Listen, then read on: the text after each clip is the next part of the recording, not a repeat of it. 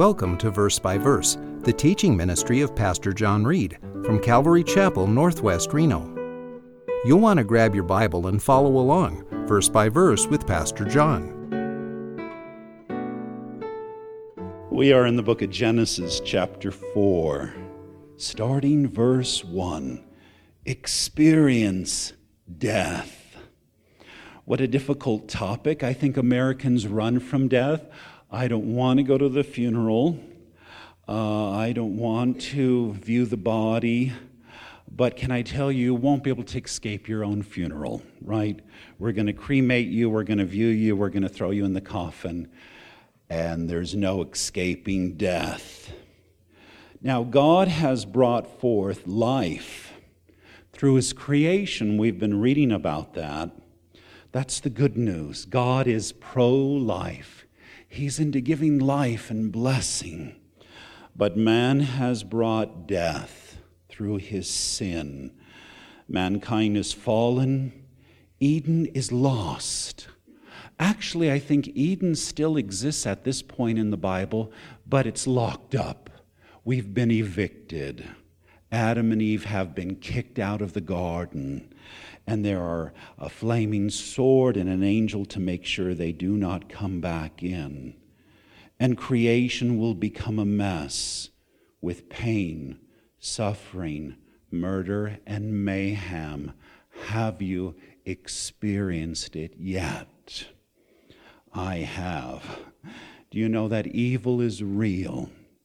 And most evil is man made. So don't blame God. He made it all perfect. He made it paradise, life, and joy, and singing, and colors. It's man who has fallen. It's man who has corrupted and brought in the pain and the suffering and even the curse. The scripture says, therefore, just as through one man, this is Adam, sin entered into the world, and death through sin. Do you see where death comes from? Our sin. So death spread to all men because all sinned. We have all sinned and we will all die. This is a part of the real world. Control your sinful self. Let's read it Genesis chapter 4, verse 1. Now the man had relations with his wife, Eve, and she conceived and gave birth to Cain. Genesis is the book of beginnings, the beginning of everything creation, heaven, earth, man, the beginning of good. And now man is bringing the beginning of bad. We do have the first birth, which is a gift from God, that beautiful baby boy, right? What is he called? Cain. And the word Cain, the name Cain, refers to uh, like a metal smith, a creator of instruments of farming, because we will see Cain becomes a farmer. And she said, I have begotten a man child with the help of the Lord. Yes, your baby is a gift from God. How can you look into that beautiful, pudgy, smiling face and not recognize that there is a creator and we have been created in his very image? Every child, every baby has worth and value in God's sight and hopefully in ours. Verse 2 Again, she gave birth to his brother Abel. It is the two famous brothers, Cain and Abel. Now, the name Abel, and to God, names mean things. Maybe your name has a meaning. It means breath, it means temporary. Because somehow, maybe mom knows this baby is not going to live a long time. And Abel was a keeper of flocks but Cain was a tiller of the ground.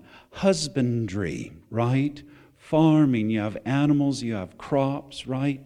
And they're both into this trade of husbandry. Abel is a shepherd, right? Cain is a farmer. One takes care of the flocks, the herds, the animals, the sheep, and one takes care of the garden, grows the crops. Verse 3 So it came about in the course of time that Cain brought an offering to the Lord of the fruit of the ground. Now, I want to point out God's name, Lord, all caps. It's the personal name of God, Yahweh. I don't know why exactly, but God's name keeps changing in each chapter. In chapter one, it was talking about God, and God created, and God said, and God blessed, right? And then the next chapter, we have the Lord God. And now in this next chapter, we have Lord. Lord is God's personal name. Maybe it's God's way of going from the generic to the personal. Instead of just God, it's like I give you my personal name, Yahweh. It's time to give an offering to God, to recognize God, to pay respects, to give Him a portion back of all creation, all His blessings, all that He's given you from your occupation. Cain, he is the keeper of the ground. He has his gardens, his fruit, his vegetables, his orchards, if you will, and he comes to give his offering. Verse 4 Abel, on his part, also brought of the firstlings. Firstlings is kind of like first fruit, firstborn. Firstlings of his flock, probably baby sheep, would be my guess, and of their fat portion. Now, the fat belongs to the Lord. Have you ever read that scripture? I have a pastor friend, he's very large, and he says, Pastor John, I belong to the Lord because the Bible says the fat belongs to the Lord. Well, that's not what that means. what it means is uh, the fat of the meat so you kill the animal, you cut it up like a butcher, and you burn the meat to the Lord. And the fat portion, you would burn the fat to the Lord. You're not supposed to eat the fat. I know on our barbecues, we love the fat. I love to eat the fat. It's juicy, right? People say it's not healthy. Give the fat to the Lord. You burn that portion in the burnt offering. So as I read this idea of the first firstlings of his flock, of his animals, and the fat portion, the way he's giving these animals is through sacrifice. He's killing them, he's bleeding them, he's cutting them, he's burning them to the Lord. Yes, this is animal sacrifice. It's true in the Old Testament, some would bring like a grain offering and bring crops as an offering, and some would bring more popular the animal sacrifice. And you may ask, well, how in the world uh, do these kids know about the animal sacrifice through their parents? If you go back, Adam and Eve, when they covered themselves in the fig leaves, God made clothing for them out of the skins of animals. I believe God taught them at that time animal sacrifice.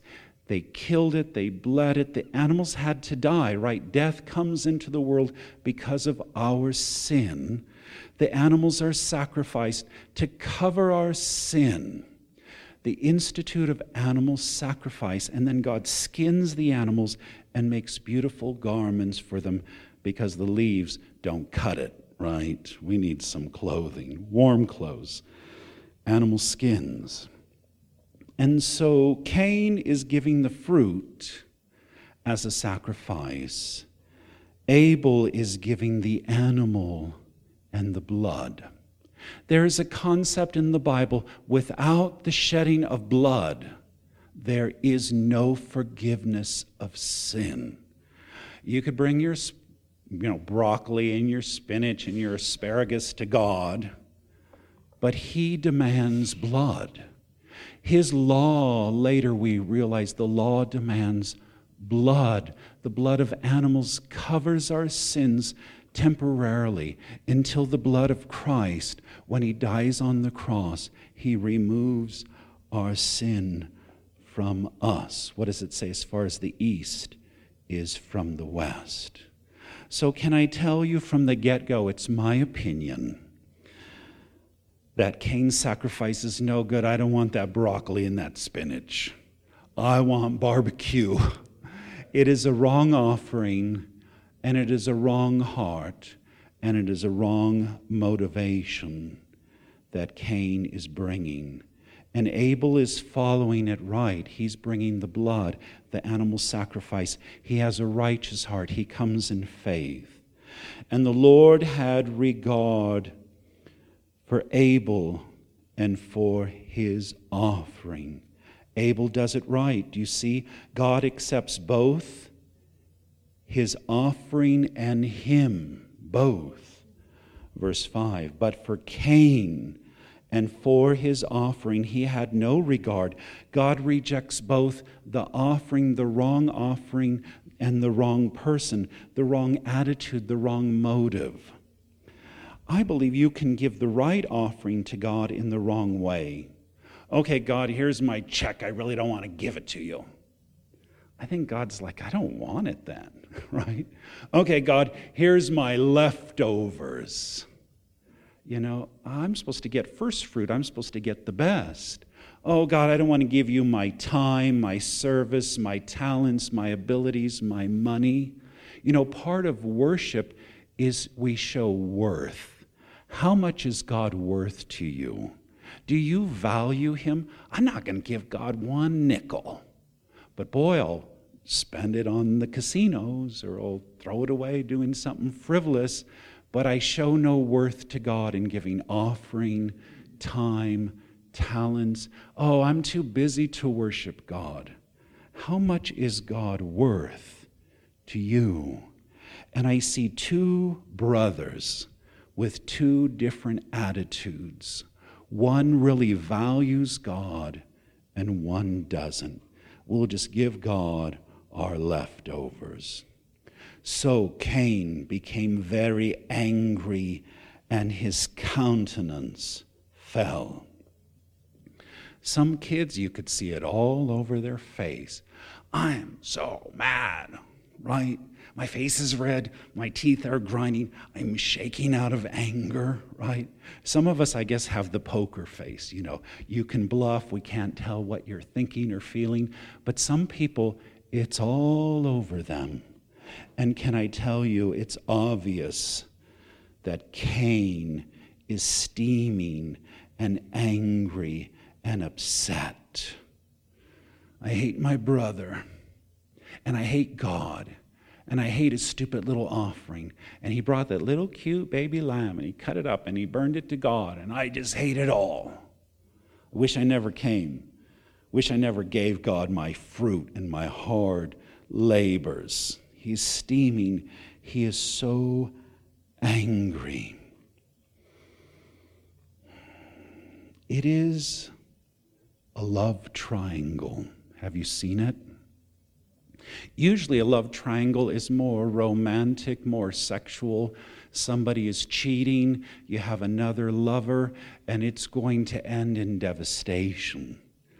I've had friends where the love triangle ended in murder, and one person walked away and the other was dead. Yes? This is going to be a love triangle which will end in death. God is in the middle, and there is a jealousy there's one jealous of the other. I'm so jealous of my brother because God favors him. God loves him. God accepts his offering, and God rejects me and my offering. I'm so mad. And I love God too. Do you really? How can you love God and yet hate your brother? The Bible says. He's steaming, he's fuming, and the anger is growing out of control. And it's all over his face. Verse 6 Then the Lord said to Cain, Why are you angry? And why has your countenance fallen? It's so obvious. I could see you fuming and shaking, and you're so mad. Why are you so mad? Can I tell you, when God asks questions, it's not because He doesn't know. He can read your heart, He can read your mind, He knows your motivation. He's giving you a chance to speak, to come clean, to open up, to get it off your chest. Verse 7 If you do well, will not your countenance be lifted up? God is saying when you live the right way, you have a happy face. What does the world say? Oh, put on a happy face, paint it on, you know. Be fake and phony and pretend you're happy. How do you get happiness? You get happiness by living the Christian life. How do you get the joy? By having Jesus in your heart. Happiness and joy comes from living the right way. It is the byproduct of serving God and loving God, and now you have happiness. It's not you paint on the fake face and you pretend you're happy when you're really not. I'm really mad and angry and I hate my brother, and I wonder if secretly he hates God. And if you do not do well, sin is crouching at the door. It's like the crouching of a demon. It's like the crouching of a lion or a predator and it's right at your front door. It's ready to sneak into your heart and into your soul. Are you playing with anger and revenge and hatred and you just won't let it go? It's building, it's festering, it's becoming demonic, and Satan and his demons will use it, and you're opening the door to the devil. You need to shut the door and keep the devil in the night. Get him out of your heart, out of your soul, and out of your life. You need to control yourself, control your sin, control your passions and your desires. What does he say? And its desire is for you. It wants to control you, it wants to take you over. You must master it. Have you ever given yourself over to lust, pleasure, anger, hatred, passion, gambling, craziness, outrageousness, violence, murder, mayhem, and you just let yourself go. That's the world, that riotous life, the carousing, the deeds of the flesh. The Christian life is the fruit of the Spirit. I keep my passions under check. You know, when I was a teenager, I used to just think of crazy things like, right in the middle of this class, I'm going to stand on the desk and throw my papers in the air and yell and scream and make a big scene, right? You ever just think of outrageous things, but you're like, no, I'm not going to do that. I'm going to control my thoughts, my passions, my drives, my desires. I see these murderous movies, criminal stories of humans that became monsters because they acted on their impulses, on their drives, on their lusts, on their angers, and they had no holding back. And they became vicious and murderous and heinous and did the most horrible atrocities beyond imagination. People can become animals. Humans are sinful. Now, as I look at the Word of God, it tells me we're all sin and we're all capable of doing horrendous, sinful things. The world, the school system says, Oh, you're a good little boy, you're a good little girl. Oh my gosh, no, you're not. You're a little brat.